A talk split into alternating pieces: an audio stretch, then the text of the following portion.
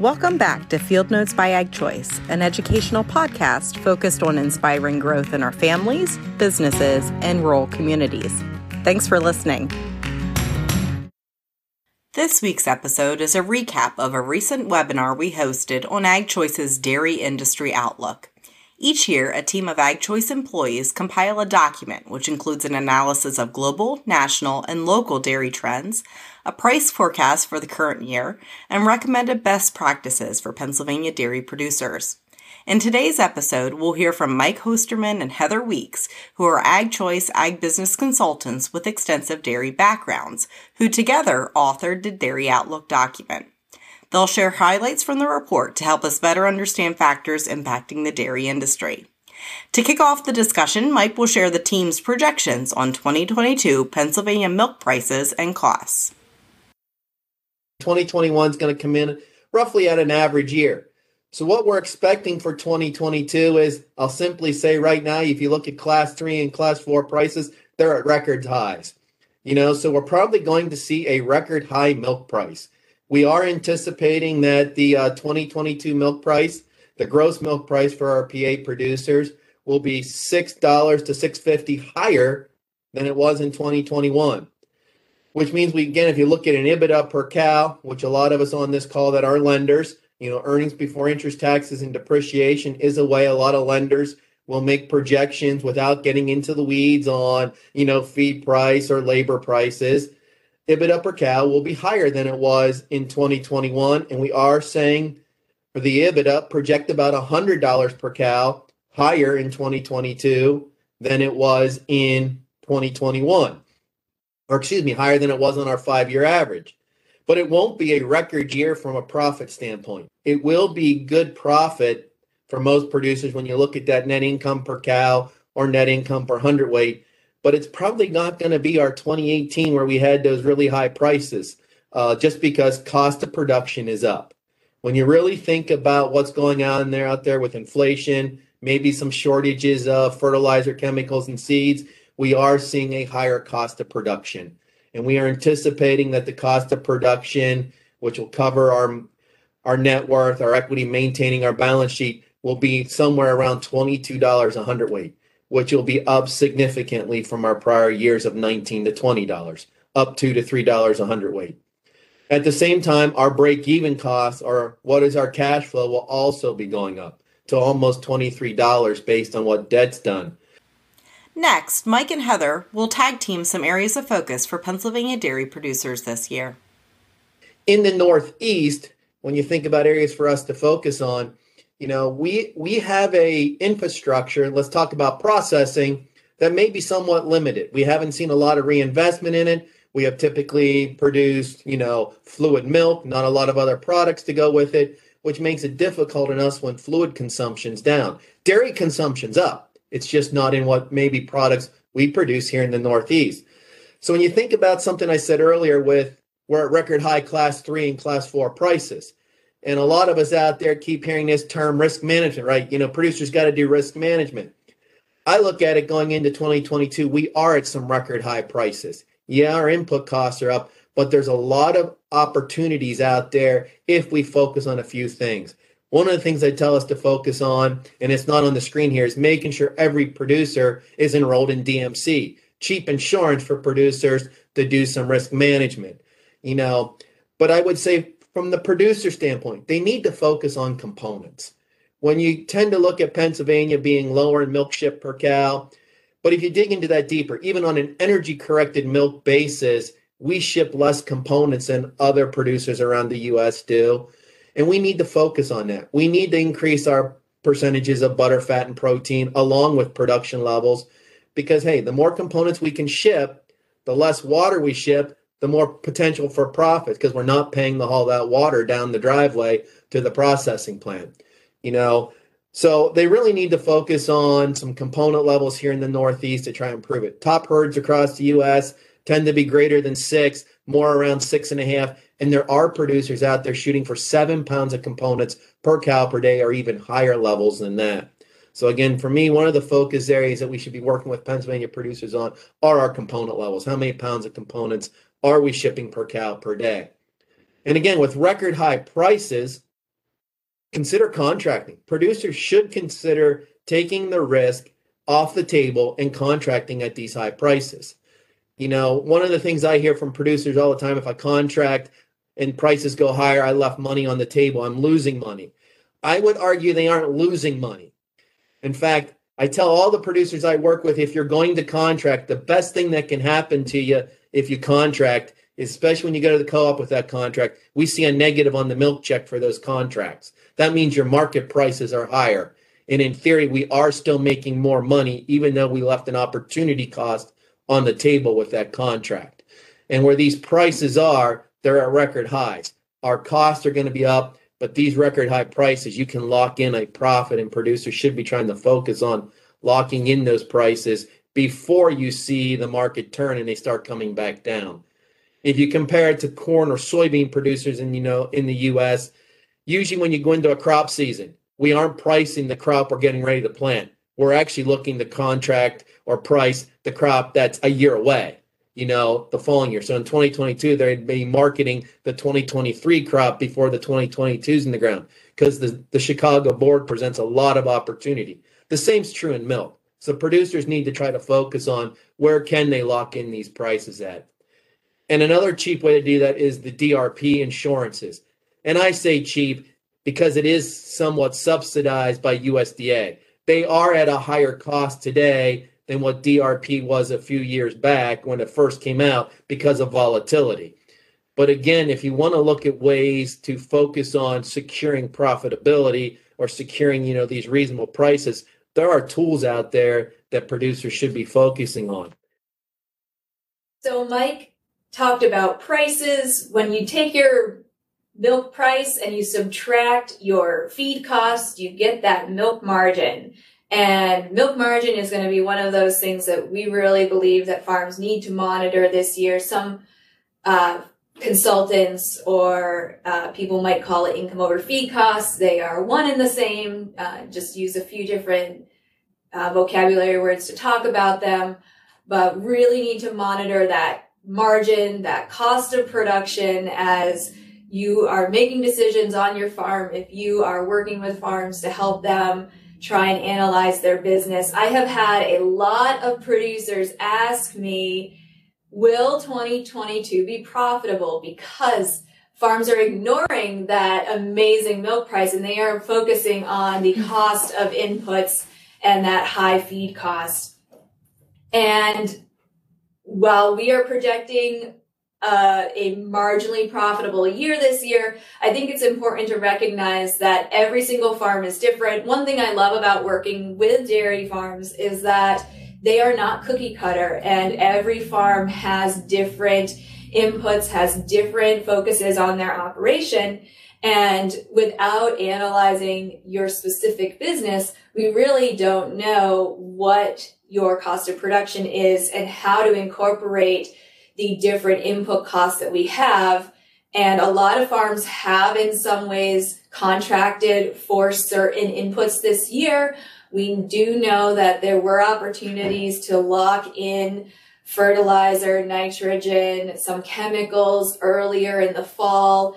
There's some opportunities to contract some feed here going back. And these are all things we have to take into account when we're looking at how we're budgeting out for 2022. I have had a few people say, well, I'm just going to cut costs, put as little uh, crop inputs as I can out because that way I will minimize my cost as much as possible.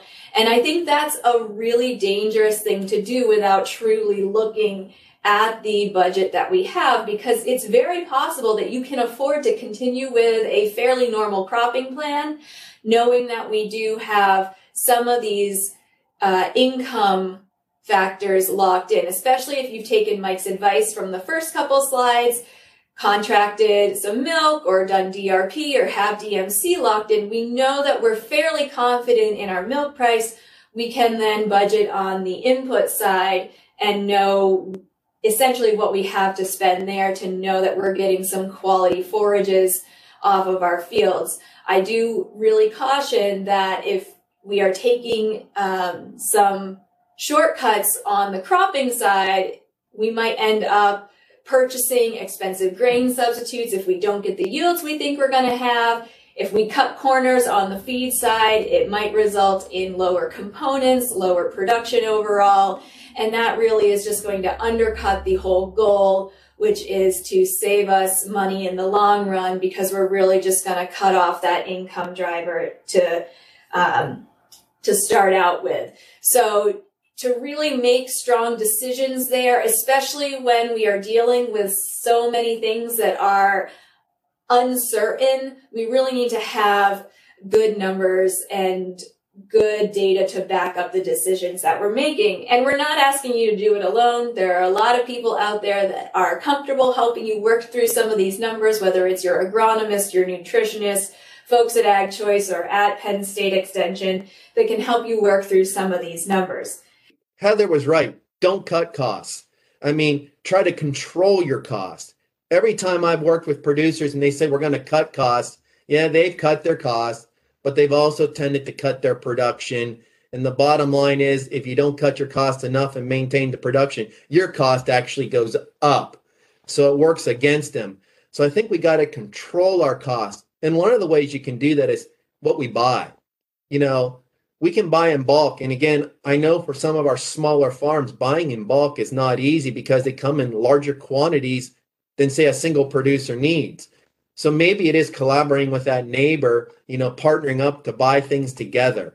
Uh, I know Heather and I have been involved with a group in Chambersburg at one point that did that on their seeds, and there were savings they could find by going together to buy their seeds. You know, other things to think about. If you go back to an early slide where I showed that the cost the the farm expenses with a credit for the non-milk income, you know, make sure everything you're producing, whether it's excess heifers, if you have excess crops to sell, are the highest quality. Or if you have extra space, maybe you are feeding out a few steers, you know, that can drive the income side of the equation. I have found it better over my career to encourage producers to work on the the income level more so than cutting expenses. So controlling the cost by focusing on those other enterprises we have. And we also need to find efficiencies. You know, if we have employees, can we empower them that we don't have to watch over their shoulder all the time, that they're doing their job well at less cost to you and maybe even doing it at a higher level? Sometimes it's giving them the authority to do things so you're not having to supervise as much or watch over their shoulder, but making sure we stay efficient, making sure that labor pool is doing the right things that you want you know, it really is about trying to control the cost and maximize the output. One of our areas of focus is to use some of those earnings really wisely and build some cash reserves, pay down the line of credit where possible. And to illustrate that, these are some of the things that we look for on our farms when we are analyzing a farm's balance sheet, uh, specifically in the uh, in the cash categories. We're looking at current ratio and working capital to see how well the farm is doing at holding on to some of its cash and how liquid is it. Um, and what we are estimating here, and now these are estimates going back to where we feel that 2021 has ended up. We don't have the final numbers yet for us, and current ratio working capital have been fairly strong for the last couple of years. They do meet our goals. Our goals are based on industry recommendations. Uh, but I do want to caution that some of these numbers can be clouded by where those values are hidden. Is it all in inventories or is there some actually in cash? And we may need to tease that out by going a little bit deeper. If you are building cash reserves, one of the easiest ways to do that is to pay down the credit line. I think some farms think that getting a couple of notes off of their payment schedule sounds really great if they can get rid of a piece of equipment uh, if the payment on that piece of equipment is just kind of there and they can get that gone, that sounds like a really great idea, but it's maybe only saving them a few hundred dollars a month on that debt payment. Whereas paying down that line of credit really gives a lot more flexibility to the farm if they are able to get a line of credit paid down, it's still available to draw back out if something happens and they need that cash available. So those are some areas we really want to work on. Mike has touched on the debt question a few times here. And even with a strong couple of years from 2019 through 2021, we really haven't seen a lot of movement on that debt level.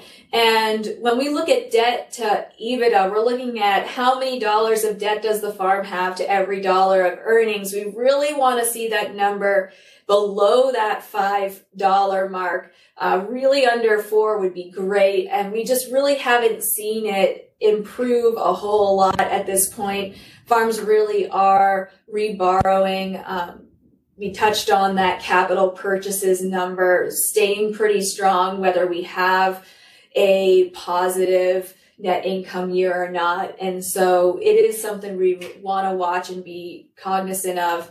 And then when you're looking at percent equity, how can we really focus on that farm, getting them in position to make some of these improvements that are going to position our farms to have that presence and have that competitive nature with the rest of our dairy industry.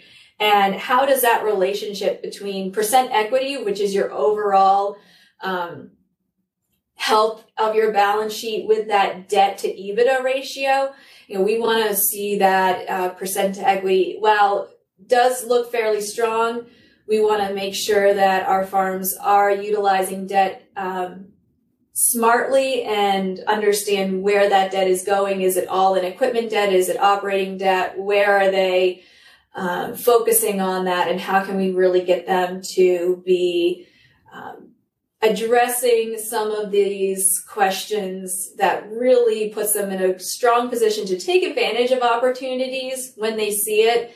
And especially when we've got a strong milk price year like the one we're headed into, how can we really use it as a, an good opportunity rather than just looking at some of the challenges that we see in front of us today? You know, and, and what's driving all of these numbers is that debt coverage ratio at the bottom line? Is that cash flow? How are we driving the income to be able to cover some of these things to pay down debt? And it looks like, you know, we have had a few years of more positive debt coverage opportunities. We have had the cash to be able to cover these debt payments. But if you look at that five year average number, we've pretty much been break even. And so we need to be taking advantage of every option possible to get our balance sheet in a position to where we have the options long term to be successful in dairy. The bottom line to me really can be summarized on this screen about, you know, yeah, 2022, the milk price is going to be looking good, you know, $6 higher than last year and we're going to be profitable. We're going to have a positive cash flow. But we need to focus on those areas that Heather and I have discussed, you know, build that balance sheet, you know, control your cost, focus on production. There's opportunities out there. And again, there is going to be a profitable year there. Talk with advisor, neighbors, and mentors how you take advantage of those opportunities or how you control your costs or how you do risk management. If you had to just sum it up in a few words, make a budget, monitor it, and adjust regularly. And when I say regularly, do this on a quarterly basis. Again, 2022 is looking to be a good year. May not be record profits, but it's a good year where we can re- rebuild our balance sheet, continue to do some improvements. But more importantly, if you are a business owner out there or you're employed, have fun with what you do. I tend to always want to conclude by telling you to have fun because if you're not enjoying what you do, you may want to rethink your business plan or what you do do. A special thanks goes to Mike and Heather for sharing their insights on the dairy industry for our podcast listeners. I invite you to view the full Dairy Industry Outlook document on our website. Go to agchoice.com forward slash dairy outlook. Again, that's agchoice.com slash dairy outlook to download the document or watch a full version of our recent Dairy Outlook webinar. Thanks for listening. If you enjoyed today's episode, please rate and review, plus subscribe and share it with a friend. As always, you can head over to agchoice.com slash podcast to view the transcript and listen to other episodes. To catch all the latest from us, follow along on Facebook and Instagram at AgChoice Farm Credit.